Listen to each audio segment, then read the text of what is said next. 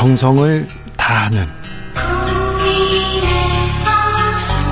국민의 방송. KBS 주진우 라이브. 그냥 그렇다고요. 뉴스를 향한 진지한 고민 기자들의 수다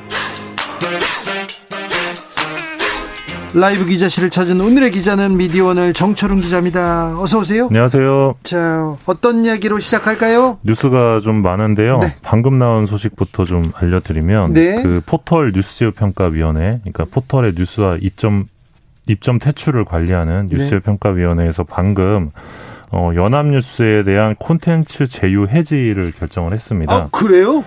예, 앞서 이제 전해드렸지만 연합뉴스가 이 기사형 광고. 예, 돈을 이, 받고 기사를 써줬죠. 예, 근데 그거를 이제 광고가 아니라 기사처럼 노출을 네. 해서 어 2천여 건 그래서 네. 저희가 이제 잡아냈었는데 그렇죠 미디어온 예 그래서 잡았죠. 32일 동안 이제 노출이 중단됐다가 이번에 심사를 했는데 다시 들, 들어오는 거 아닙니까 그냥 자동으로 아 자동으로 들어왔다가 이제 오늘 심사 결과가 나온 건데요 네. 어, 콘텐츠 제휴 해지 결정이 나서 앞으로는 예. 네이버랑 다음에서 연합뉴스 어, 기사를 못 봅니까? 네, 못 봅니다. 오. 앞으로 1년 동안 충격이네요. 예, 이게 언론계에 굉장히 큰 파장이 있을 것 같은데. 오, 예, 어떤 점 점수를 못 받았어요? 예, 점수를 낮게 받았는데요. 이게 뭐 뉴스 재평이가 갖고 있는 어떤 그 위원회 구조도 좀 영향을 준 것 같은데 뭐 학계에서는 이 기사용 광고에 대해서 좀 강하게 처벌해야 된다라는 네. 의견이 있었고 또 언론계 추천을 받은 재평위원들 같은 경우는 연합뉴스를 별로 안 좋아합니다. 왜냐하면 그래요? 이제 아시겠지만 연합뉴스는 도매상이잖아요. 네네. 네. 뉴스, 뉴스 도매상이죠. 근데 이제 포털이라는 곳에 입점해가지고 일종의 소매상 역할도 같이 해가지고 네. 이제 뭐 신문사들 입장에서는 왜 도매상이 소매상 이, 이 장사한 데 와서 예. 어 우리를 더 힘들게 하냐, 뭐 이런 여론이 있었기 때문에 아 거기서 점수를 너무 많이 깎아먹었나요? 뭐 여러 가지 맥락이 있는 것 같은데요. 아무튼 네. 앞으로는 이제 네. 포털에서 연합뉴스 기사를 볼 수가 없습니다. 대신에 아, 예 그리고 이제 1년 뒤에 다시 이제 그 평가를. 이점 심사를 해야 되는데 네. 그때 다시 콘텐츠 제휴가 된다는 보장이 없습니다. 그래서 네. 앞으로 이제 영원히 연합뉴스를 못 볼 수도 있습니다. 아니 그런데 네. 연합뉴스보다 훨씬 질이 떨어지는 언론사들 다음 네. 어, 네이버 그냥 포털에 그냥 메인에 쭉쭉 올라오는데 이걸 기사라고 볼 수 있어 이런 네, 것도 네, 네. 많은데요. 예, 그래서 지금 이번에 나온 결정이 네, 이제 앞으로 예, 앞으로 이제 연합뉴스보다 더 심각하게 기사용 광고를 노출해 왔던 네. 어떤 다른 문제들이 많은 언론사들에게도 영향을 줄 수 있다. 네. 그래서 네. 이게 좀 적지 않은 시그널이 될 것으로 그렇죠. 보이고요. 또 네. 아시겠지만 연합뉴스 같은 경우는 포털에서 가장 많이 읽히는 언론사였습니다. 그렇죠. 그 기사도 제일 많아요. 제일 많았고, 기자들도 많고. 그래서 트래픽 점유율도 가장 높았는데 이제 연합이 사라지기 때문에 이 적지 않은 좀 영향을 좀 줄 걸로 보이고요. 또 연합 같은 경우도 어, 수익이 상당 거의 100억 원 가까이 급감하지 않을까 수익이 그렇게 예상이 나오고 있습니다. 근데 연합뉴스에서는 정부에서 돈 주니까 네. 크게 걱정하지 않은 거 아닙니까? 예, 근데 또 연합뉴스에게 안 좋은 소식이 또 있는데 지금 연합뉴스가 정부 구독료로 이제 328억씩 매년 받거든요. 아, 우리 세금 328억이 예, 입니다 연합뉴스로 갑니다. 예, 매년 이렇게 지급이 되고 있는데 최근에 국회에서 예. 이 내년도 이제 문, 문화체육관광부가 편성한 정부 구독료 328억이 어, 명확한 산출 근거가 없다. 그리고 연합뉴스가 영업 기밀을 이유로 관련 자료도 제출하지 않고 있다. 이러면서 시정을 요구를 했습니다. 예. 국회 내에서. 어, 이게 문체위 수석 전문위원이 최근 낸 검토 보고서인데요. 이 합리적인 예산 심사가 어려운 측면이 있다 지금. 그러니까 보면 이 328억이 어떻게 편성되느냐 보시면 이 정부 구독료가 공적 기능 순비용 보전액 요게 299억 원입니다. 그리고 정부 부처 뉴스 정보 사용료가 29억 원인데 이걸 합한 게 328억인데 어, 여기서 이제 공적 기능 보전액이라는 게 뭐냐면 공적 기능 보전액이라고 거의 300억 원, 299억 네. 원을 주고 있어요. 우리 네. 세금으로 이게 예. 뭡니까? 연합뉴스는 일단 국가기관 통신사이기 때문에 네. 이제 매년 이제 구독료를 내고 있는데 이게 다 세금이죠. 근데 네. 정부가 연합뉴스에 국민의 알 권리와 정보 주권 수호 등 어떤 공적 기능을 수행하는 비용을 보전해주는 개념으로 이 공적 기능 보전액을 지급을 해왔는데 이게 공적 기능에 들인 순비용을 계산한 다음에 이 정부의 재정 상황과 공, 연합뉴스의 공적 기능 평가 결과에 따라 금액을 조정해 산출한다고 합니다. 근데 이게 어, 사실상 정부의 재량에 따라 지금까지 결정이 됐고 예. 논리적 연관성이 없다. 이 순비용이 얼마인지 확인이 어렵다. 명확한 근거가 없다. 그래가지고 지금 국면에서는 이 328억도 좀 위험할 수 있다. 그래요? 상황입니다.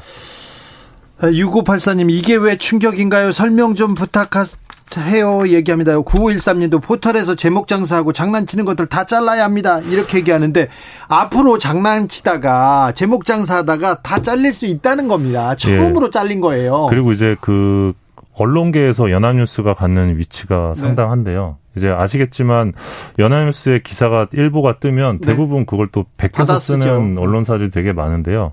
그런 어떤 그 뉴스의 원천이 되는 네. 이 국가기관 뉴스 통신사가 어, 대다수 뉴스 이용자들이 뉴스를 소비하는 포털에서 빠진다는 얘기이기 때문에. 그래요. 포털에도 못 들어간다는 예, 겁니다. 그래서 이거는 좀 상당한 예, 영향을 줄 것 같습니다. 네, 네. 연합뉴스. 네.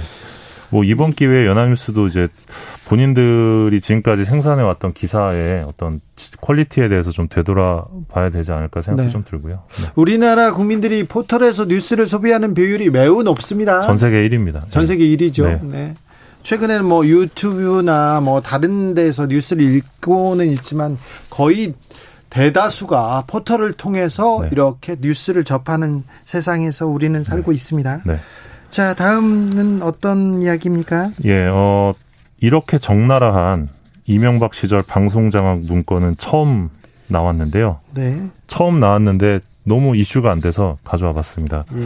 그 최근에 나온 뉴스인데 이명박 정부 국가정보원이 MBC 장악을 위해서 수시로 MBC를 사찰하고 어, PD 수첩 무력화를 구체적으로 이 MBC 내부자 논의했던 문건이 적나라하게 드러났습니다. 이명박 정부 때는 MBC뿐만 아니라 모든 언론에 네. 정보원들이 하나 있었고 예. 언론사에 다 왔다 갔다 하면서 예, 이 기사 맞습니다. 빼달라 뭐다 무력화 했지 않습니까? 예, 그래서 지금 나온 게 이제 빙산의 일각이다 뭐 이런 지적도 있는데요. 문건에 뭐라고 적혀 있습니까?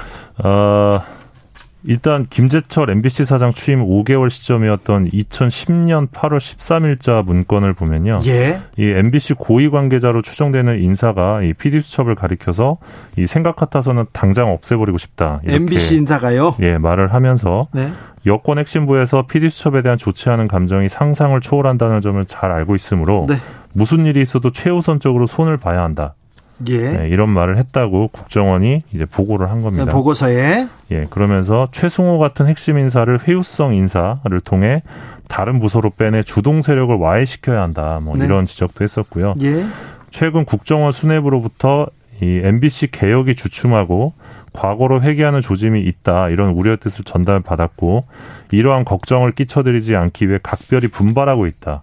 이 얘기를 MBC 내부자가 합니다. 걱정을 끼쳐드리지 않기 네. 위해서 각별히 분발하고 있습니다. 네네. 그리고 이 문건이 작성되고 4일 뒤에 최승호 PD가 연출했던 이 PD 수첩 4대강 수심 6m의 비밀편이 불방이 됩니다. 그런데요.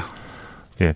그럼에도 국정원이 볼 때 이 MBC 방송 장악이 이제 어, 충분치 않았던 것 같습니다. 그래서 2010년 9월 27일자 문건을 보면 MBC 경영진의 기회주의적 행태 이러면서 김재철 체제 MBC 경영진을 비판을 합니다. 그러니까 어, 개혁이 좀 더디다 이런 내용인데요. 그러면서 2010년 12월 29일자 문건을 보면 PD 수첩이 내년 1월 중 이 공기업 낙하산 인사 영포라인 등 정부 음해 비리 비판 특집 연속 방영을 기도 중이다. 이런 보고를 또 올립니다. 기도 중이다. 그러니까 이게 시사 프로 시사 프로그램 편성 계획을 무슨 테러 단체의 계획처럼 네. 기도 중이다 이렇게 표현을 네. 한 건데 네.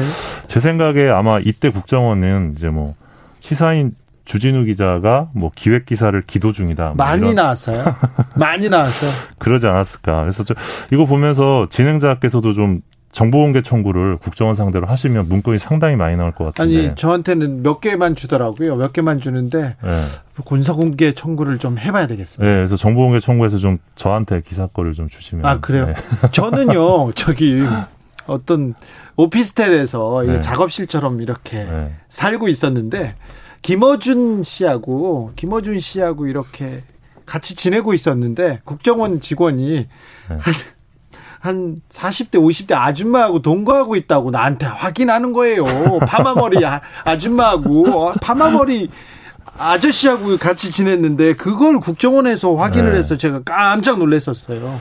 네, 아무튼 꼭 정보공개 청구 하시고요. 네. 그 국정원 문건을 보면 이 최승호의 영포라인 취재가 불가능하도록 보안 유지 및 입단속 철저 촉구 뭐 이런 내용도 있습니다. 그러니까 네. 취재를 방해한 흔적도 있고요. 네, 저도 취재를 할 때마다 네. 어떤 취재를 하는지 그걸 보고서로 써서 올리더라고요. 그럼 예. 그 내부에서 또 음. 이런 보고서가 올려 올라왔다고 알려주기도 했었어요. 예.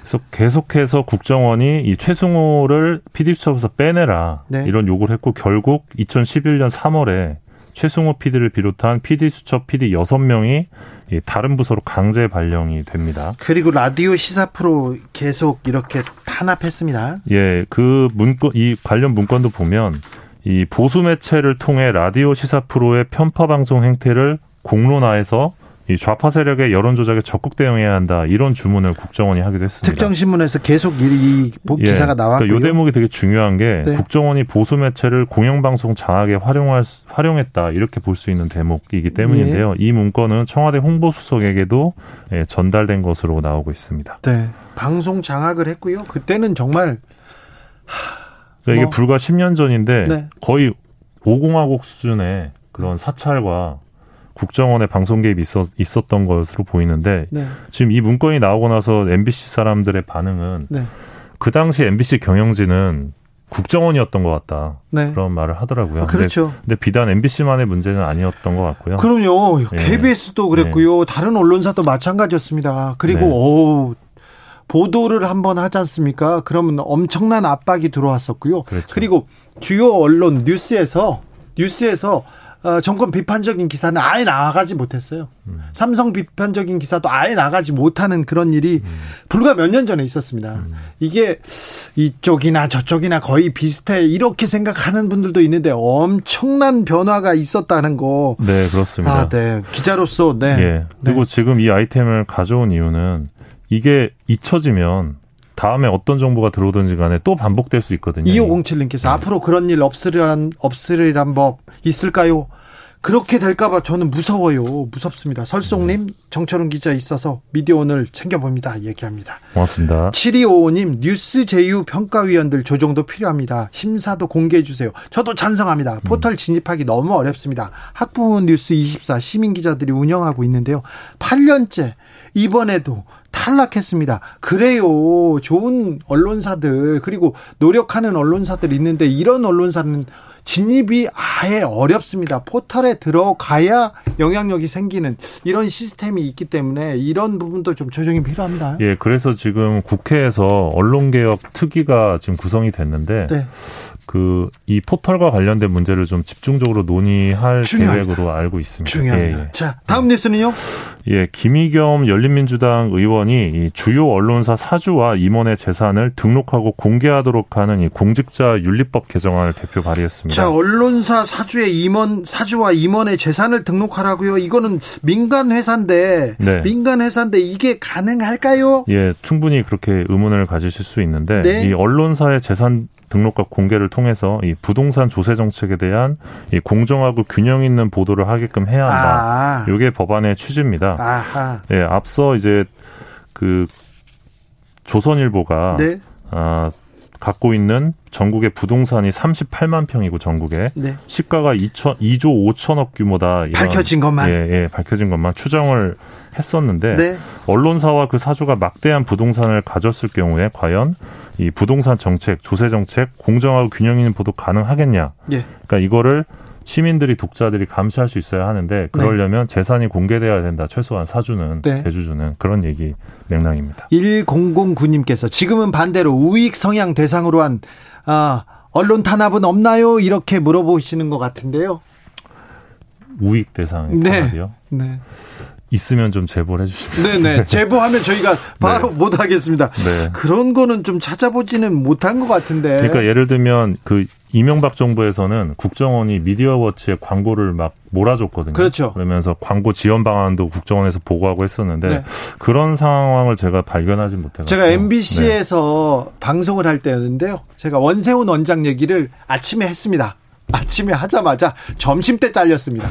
그리고는 그 이후로는 어, 방송국에 전혀 출입도 못하고요. 전혀 뭐 인터뷰도 못하고 그랬었습니다. 제가 특정 보도를 해가지고 특검이 열렸어요. 특검이 음, 음. 열렸을 때도 마찬가지였습니다. 음. 자, 그래서 법안 내용을 좀 잠깐 보면요. 재산 등록 대상 공직자의 이제 대통령령으로 정하는 일정 규모 이상 국장급 이상 임직원과 퇴재주주 포함하고 대표이사와 최대 주주의 재산을 공개하도록 하는 그런 내용인데요. 네. 김부겸 국무총리가 이 부분과 관련해서 어, 우리 사회를 한 단계 투명하게 하는 조치일 수 있다. 국회에서 이 문제를 토론해 줬으면 좋겠다라고 밝히기도 했습니다. 토론은 필요합니다. 네. 알겠습니다. 기자들의 수다 미디어 오늘 정철운 기자와 함께했습니다. 감사합니다. 고맙습니다. 교통정보센터 다녀오겠습니다. 김한나 씨.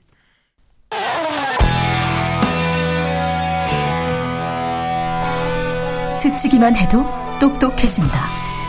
드라이브 스루 시사 주진우 라이브.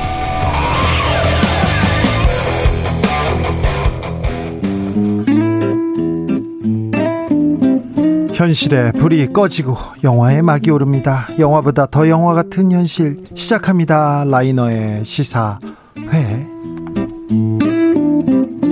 영화 전문 유튜버 라이너 어서 오세요. 네, 안녕하세요. 오늘은 어떤 얘기 해볼까요? 네, 굉장히 비극적인 기사를 봤습니다. 이게 아들이 아버지를 존속 살해한 사건인데요. 이 아버지는 병원에 입원하면서 병을 얻어서 입원을 했는데 경제적 부담 때문에 이 퇴원을 강제로 할 수밖에 없었던 것 같아요. 근데 왼쪽 팔다리가 마비되고 음식 섭취가 힘든 그런 분이셨습니다. 근데 아들은 이런 아버지에게 어 하루에 세 번 먹어야 되는 그런 치료식을 일주일에 열 번만 제공했고요. 처방약은 일절 주지 않았다고 합니다. 네. 그래서 결국 아버지는 네, 돌아가셨던 그거였는데 네, 생활고에. 예 알고 보니까 아들이 나쁜 줄 알았는데 알고 보니까 생활고가 너무 심했던. 그렇죠. 너무 가난해서 어쩔 수가 없었던 그런 상황이었던 우리 사회와 우리 국가한테 큰 숙제를 던져준 그런 아, 문제이기도 합니다. 우리가 깊이 고민해야 될 숙제입니다. 네 이런 사회적인 문제가 심각한 것 같은데요. 네. 이런 집안에 아픈 사람이 생기면 네. 정말 집안이 급격하게 무너지고 그리고 아픈 사람 간병하는 거는 정말 한 사람이 삶을 던져야 되는 그런 일이거든요. 네. 우리 주변에 그런 일이 많아요. 네, 집안에 한 사람이 아프면요. 네네. 네. 집안이 풍비박산 나고 음. 이제 이제 돈이 다 떨어졌을 때쯤 그때쯤 뭐 누가 돌아가십니다. 네. 그렇습니다. 네. 간병하시는 분이 먼저 돌아가시는 경우도 많고요. 그래서 자, 이 부담은 국가가 같이 지어, 져야 됩니다. 그리고 이런 간병을 다룬 영화가 있습니다. 네. 바로 아무르라는 영화인데요. 아, 아무르. 네. 이 미안해 하케네라는 독일 태생의 오스트리아 국적의 네. 정말 거장입니다. 네. 이분은 칸 영화제에서 황금 종려상만 두 번 수상했고요. 감독상도 한 번 받았고요. 예. 그다음에 뭐 연극 연출, 뭐 TV 연출도 많이 하셨는데 네, 유럽에서 굉장히 유명한 네, 감독. 거장 중에 거장입니다. 예. 근데 이분은 이제 보통 다루는 주제가 네. 이제 일상 속의 폭력이라든지 네. 사람과 사람 사이의 권력 이런 거 아주 치밀하게 바라보고요. 예. 또 초창기에는 어떤 미디어에 대한 이야기를 많이 하셨는데 네. 이제 후기로 가면서 인간의 폭력 요거를 많이 다룬 그런 감독이기도 합니다. 네. 어, 이 감독의 2012년작 영화가 아무로라는 작품인데 네. 이것도 황금 종려상을 받은 작품이고요. 예. 이 작품은 정말 뛰어난 작품이라는 평가를 받고 네. 이랬는데요. 이거는 노부부의 이야기를 담았습니다. 그렇죠. 노부부의 사랑 얘기입니다. 아무르가 아, 네. 사랑이잖아요. 네. 아무르가 네, 불어로 사랑이죠. 네. 그런데 어떤 종류의 사랑인지 영화 속으로 걸어 가 보겠습니다. 저는 벌써 괴로워요. 네, 벌써 괴로우신데 네. 이 영화 저, 저 봤거든요. 네, 영화의 시작이 네. 이제 프랑스 파리의 한 아파트에 이 경찰이랑 구급대원이 출동하는 장면을 시작해요. 네. 문이 잠겨 있잖아요. 네, 잠긴 문을 열고 들어갔는데 거기에 이제 아주 고운 자태로 누워서 사망한 노팔 시신을 발견합니다. 네. 그리고 이제 과거로 돌아가는데요. 사실 몇 달 전까지만 해도 이 집에는 그 안느 아, 아내의 이름이 안느고요. 네. 남편의 이름이 조르주. 네. 이분 이 두 분은 은퇴한 80대 음악가 부부입니다. 네. 그래서 아주 평온한 노년을 보내고 있었어요. 네. 둘이 서로를 아끼면서 그러던 어느 날 갑자기 불행이 닥쳐오죠. 예. 아침 식사를 하다가 아내인 안느가 의식을 잃는데요. 의사한테 데려가니까 경동맥이 막혔다는 진단을 했습니다. 네. 그래서 이 가벼운 수술로 고칠 수 있다고 했는데 실패 확률도 5%밖에 안 된다고 했는데 이 수술이 실패하고요. 그 5% 안에 들어가 버렸어요. 네. 그러니까 뭐 병명이 되게 복잡하게 영화에서 나오는데 이제 뇌졸중 같은 거죠. 네. 그래서 수술이 실패하고 오른쪽 몸이 마비되는 그런 부작용이 나타납니다. 네. 그리고 안내는 이제 병원을 좀 무서워하게 되고요. 다시는 나를 병원으로 보내지 마라. 음. 나는 장애가 있는 게 아니다. 이렇게 얘기를 하게 됩니다. 예.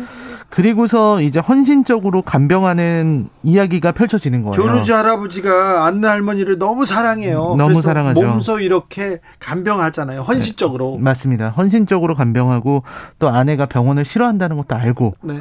그리고 항상 딸이 찾아오고 네. 딸이 또 딸이 그 사위랑 별로 이렇게 사이는 안 좋은데 아무튼 찾아와서 얘기도 많이 해줍니다. 근데 뭐 딱히 도움을 줄 수는 없어요. 이 노부부 단 둘이 살거든요. 예. 이 집안이 되게 고적하다고 할까요? 너무 조용하고 그냥 둘만 살아가는 그런 고독한 그런 곳입니다. 네. 그런 곳인데 이제 점점 힘들어지죠. 중간에 간병인을 들이기도 하는데요. 그 간병인도 오래 못 쓰는 게 이 점점 안내가 아파지면서 음. 이제는 어린애처럼 돼가요. 네. 약간 치매 같은 증상도 오기 시작해서 어린아이처럼 변해가니까 이 머리를 빗겨주면서 굉장히 거친 모습을 보입니다. 간병인이. 그걸 보고서 조르주는 간호사를 쓸 수가 없었죠. 네, 직접 하죠. 네, 직접 할 수밖에 없는 그런 상황이 계속해서 벌어집니다. 딸이 와서 아빠 이대로는 안 돼요, 이대로는 안 돼요라고 소리를 치지만 정작 아버지가 그러면 네가 간병할 거니? 이렇게 물어보면 뭐라고 답을 할 수가 없는 그런 상황입니다. 이 간병이라는 게 너무나 힘든 일이라는 걸 느끼게 되는데 또 안내는 죽고 싶다고 말을 합니다. 예. 예 살고 싶지 않다라고 얘기를 하고요. 점점 얼마나 힘들어지냐면요. 이제 죽도 삼키지 못할 정도가 되고요. 예. 물도 못 마실 정도가 됩니다. 그래서 안내한테 조르주가 물을 건네는 장면이 있어요. 물을 막으라고 하는데 안느가 거절합니다. 예. 거절하니까 조르주가 안느의 뺨을 때려요. 아, 네. 그 뺨을 때리고 또 얼마나 미안해서 아, 후회하는 네. 장면이. 그러니까 그 장면이 이게 이게 되게 그 저도 그 감정을 이해한다고는 할 수 없을 것 같아요. 왜냐면 죽고 싶다고 하면서 물을 거부하는 여자와 그 여자의 뺨을 때리고 물을 먹게 하는 남자. 이게 너무 너무 슬픈 일이잖아요. 네. 그리고 그 다음에 이제 자연 풍경을 이렇게 보여주거든요. 자연의 네. 그림을. 그 그림을 보여주는 거에서 참 많은 생각을 하게 만드는 것 같습니다. 네. 계속 고민이 깊어집니다. 네. 아내, 사랑하는 안내를 위해서 내가 뭘 해줘야 될까? 뭘 어찌 해야 되나? 네, 그래서 정말 어떤 일을 할까 하다가 그 장면이 그겁니다. 이제 자기 어렸을 때 어머니 얘기를 해주고 있는데 안내가 잠에 들어요. 그때 조르주는 베개로 안느를 숨을 막습니다. 그렇게 해서 안느를 죽이고요. 스스로 보내줬다는 표현이 좋을 것 같습니다. 네. 보내주고 자기 자신도 방에 이제 모든 벽에 테이프를 틈에 테이프를 다 붙이고 가스를 틀고 자신도 그 뒤를 따르죠. 네. 네. 네, 그런 네. 이야기입니다. 하늘나라로 보내줬다 이렇게 얘기하자고요. 네, 그리고 자식이도 따라갔다. 아, 네, 네, 그리고 먼저 보내고 자신이 네. 뒤따라갔다. 뒤따랐다. 이렇게 네. 얘기하자고요. 감독이 감독이 들려주고 싶었던 얘기가 많아요. 네, 그렇죠. 이 수십 년 동안 함께온 부부 이 사랑 인류 보편적인 이 사랑이 이 늙음이라든지 네. 질병, 이 병이라는 악마 앞에서 얼마나 쉽게 무너질 수 있는가 이런 걸 보여주는 것 같아요. 네. 그래서 이 영화는 그 환자가 무너지는 것도 있지만 주변인들이 겪는 어려움을 정말 사실적으로 그려냈습니다. 네. 그런데 또 그렇다고 이 어떤 가혹함만 보여준 게 아니라 네. 사랑하는 사람의 고통을 옆에서 함께 짊어지고 그리고 내가 사랑하는 사람의 존엄성을 끝까지 지켜주려고 하는. 그게 사랑이잖아요. 그러니까요. 네, 그 사랑을 계속 이렇게 아 뭐냐 지켜주고 있습니다. 네, 이러한 어떤 간병의 어려움을 그리고 있는 작품들이 요즘 많이 나옵니다. 예. 더 파더 같은 영화도 이제 치매를 앓는 아버지를 바라보는 딸의 김, 입장. 김영민님은 그대를 사랑합니다. 우리나라 영화랑 비슷하네요. 음. 그, 그, 영화도 그랬습니까? 네, 그런 것도 있습니다. 네. 아 근데 이제 이 안내가 마지막에 베개로 눌렀다라는 그 장면에서 정말 이게 너무 너무나 사랑해서 이럴 수 있구나라는 생각을 하게 만드는 게 좀 대단했던 것 같아요. 그리고 네. 여기에서 카메라가 되게 좀 독특한 위치에 저음하거든요. 아, 그렇죠. 네, 그래서 이 어떤 행위의 의미를 관객의 해석에 딱 맡겨요. 네. 어떤 스스로 의미를 부여하지 않고요. 네. 그 부분이 참 대단했다는 생각이 들었습니다. 자, 금요일 날 저녁에 특별히 이 영화를 들고 오신 이유가 뭡니까? 네, 아까도 말씀드렸지만 아픈 사람 돌보는 거 너무 힘든 일이죠. 네. 어, 정말 이 어, 그 완벽한 가족이라는 작품도 있는데요. 그거는 음. 그러니까 존엄사에 대한 이야기인데 진짜 이 영화에서 나온 것처럼 정말 아픈 사람 앞에서는 존엄이란 말이 나오지 않을 정도로 힘듭니다. 예. 근데 이 영화를 보시면은 조르주의 행동에 강한 설득력을 느끼게 될 거예요. 네. 그 이유가 뭐냐면 네. 영화 첫 부분에 했던 대사가 되게 인상적이에요. 여보 내가 말했던가 당신 오늘 유난히 더 아름답다고 라는 대사를 합니다. 이게 뭐냐면 안느가 아프기 전에 두 사람이 저녁 연주에 같이 관람하고 그렇게 하면서 했던 대사예요. 그렇게 음. 서로를 사랑했던 사람입니다. 네. 그런데 그 아프다면서 비명을 지르는 사람. 네. 자기가 아내가 그렇게 비명을 지를 때 조르주가 어느 순간 저는 그렇게 생각한 것 같더라고요. 이거는 사람이 사는 삶이 아니다. 네. 그렇게 판단을 내린 것 같아요. 그래서 그의 결심에 고개를 끄덕이게 되는 것 같습니다. 네. 우리 삶이 참 병들고 늙고 아파지면서 점점 더 힘들어지는 것 같은데 이런 일들은 우리 모두가 다 겪을 수 있는 일이라고 생각을 하고요. 그래서 이런 영화를 보는 게 가치를 지닌다고 저는 생각하고 있습니다. 네. 네. 3871님께서 찾아가는 복지가 필요합니다. 이렇게 음. 얘기해 주셨고요. 그렇습니다. 이거는 개인한테, 한 가족한테 그 짊어지우기는 너무나 가혹한 일입니다. 김옥주님은 70줄이 가까우니 늙는다는 게 무섭습니다. 이렇게 얘기하십니다. 네. 아, 네. 그렇게 생각하시는군요. 6466님, 사회와 언론이 페류나로 낙인 찍은 그 청년을 생각할 때마다 마음이 너무 힘들어요. 얘기합니다.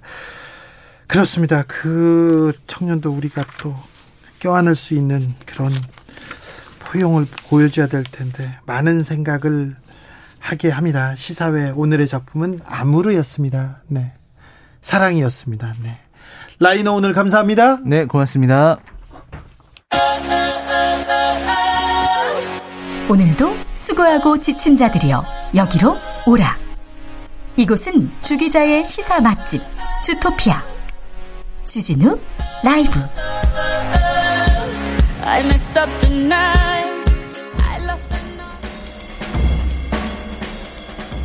느낌 가는 대로 그냥 고른 뉴스 여의도 주필 어제 택시가 안 잡힌 이유 팬데믹의 법인 택시 기사 24% 20 죄송합니다. 24%가 떠났다 한겨레 있습니다. 너무 놀라가지고 아 요즘 야간에 택시를 아예 잡지 못하거나 그리고 어이구 오랫동안 기다렸어요 그런 불만 여기저기서 나옵니다. 여러분도 겪으셨습니까? 저도 어우 30분 기다렸어요. 1시간 기다렸어요. 하는 분들 많이 봤어요. 그런데 왜 그럴까 했는데 코로나 시대에 택시 손님은 줄었는데 회사에 내야 되는 산업금 있지 않습니까? 산업금은 그대로여서 많은 택시 기사님들이 떠났다고 합니다. 법인 택시 기사님 한 분은 최근에 한 달에 30만 원, 40만 원 가져갔다는 기사도 있어요. 그러니 택시로 돌아오지 않고 다른 데로 가거나 일을 접을 수밖에 없지요. 이렇게 합니다. 이렇게 떠난 택시 기사님들 돌아오지 않으면 택시 대란이 벌어질 수 있다는 전망도 나옵니다. 아니 코로나로 다 힘든데 제일 힘든 게 기사님인데 사장님은 손해 안 보고 기사만 손해 보는 아니 피해에 대해서 지원금은 사장님은 많이 받고 기사님은 조금 받거나 못 받고 이건 잘못됐지 않습니까? 어떻게 회사가 기사님 없이 택시가 가능하겠어요? 이게 건강한 회사입니까? 훌륭한 회사입니까? 이거 다시 한번 생각해 주십시오. 특별히 택시 기사, 어, 택시 회사의 사장님들 말입니다.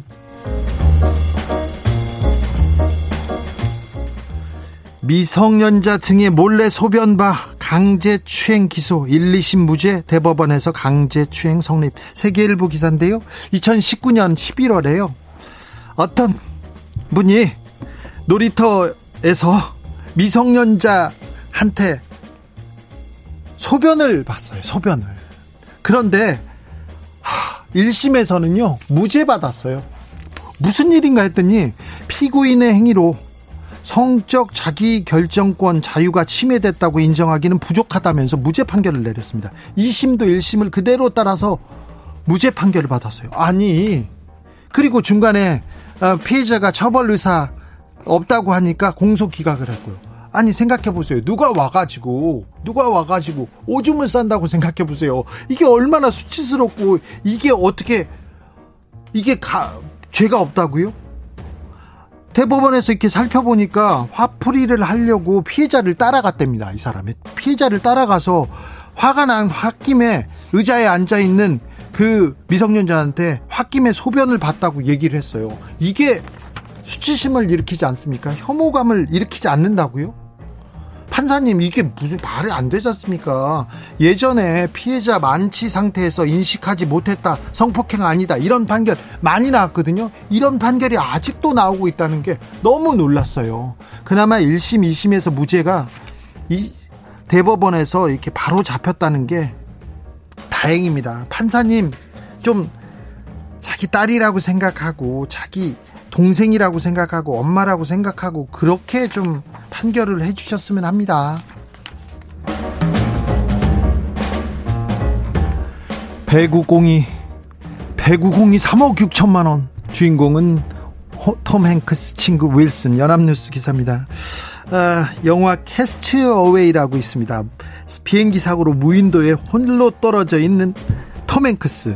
톰 행크스가 혼자서 무인도에서 너무 외로우니까 미치지 않으려고 대화 상대로 하나 배구공을 가지고 친구를 하나 만듭니다. 윌슨이에요. 배구공 윗부분을 잘라내고 나뭇가지로 머리를 이렇게 만들어줘요. 그리고 어, 자신의 피로 이목구비를 이렇게 그려가지고 사람 얼굴같이 만들고 윌슨이라고 부르면서 윌슨 나 오늘 뭐 했어? 윌슨 이렇게 얘기를 합니다. 그런데 그 윌슨이 폭풍 우에 떠내려갑니다. 떠내려가는데 와 떠내려가는데. 윌슨 떠내려가. 어 윌슨. 네. 정말 슬펐는데 정말 슬펐는데 아 그 윌슨이 잘 있나 저는 아직도 걱정하고 있었는데 그나마 경매에서 3억 6천만 원 세계에서 가장 비싼 배구공이 됐다니까 좀 위안을 갖게 됩니다. 윌슨 잘 살아야 돼. 네. 이소라의 가을 시선을 들으면서 저는 여기서 인사드리겠습니다. 오늘 돌발 퀴즈의 정답은 NFT였습니다. 아, 저는 내일 오후 5시 5분에 주진우 라이브 스페셜로 돌아옵니다. 지금까지 주진우였습니다.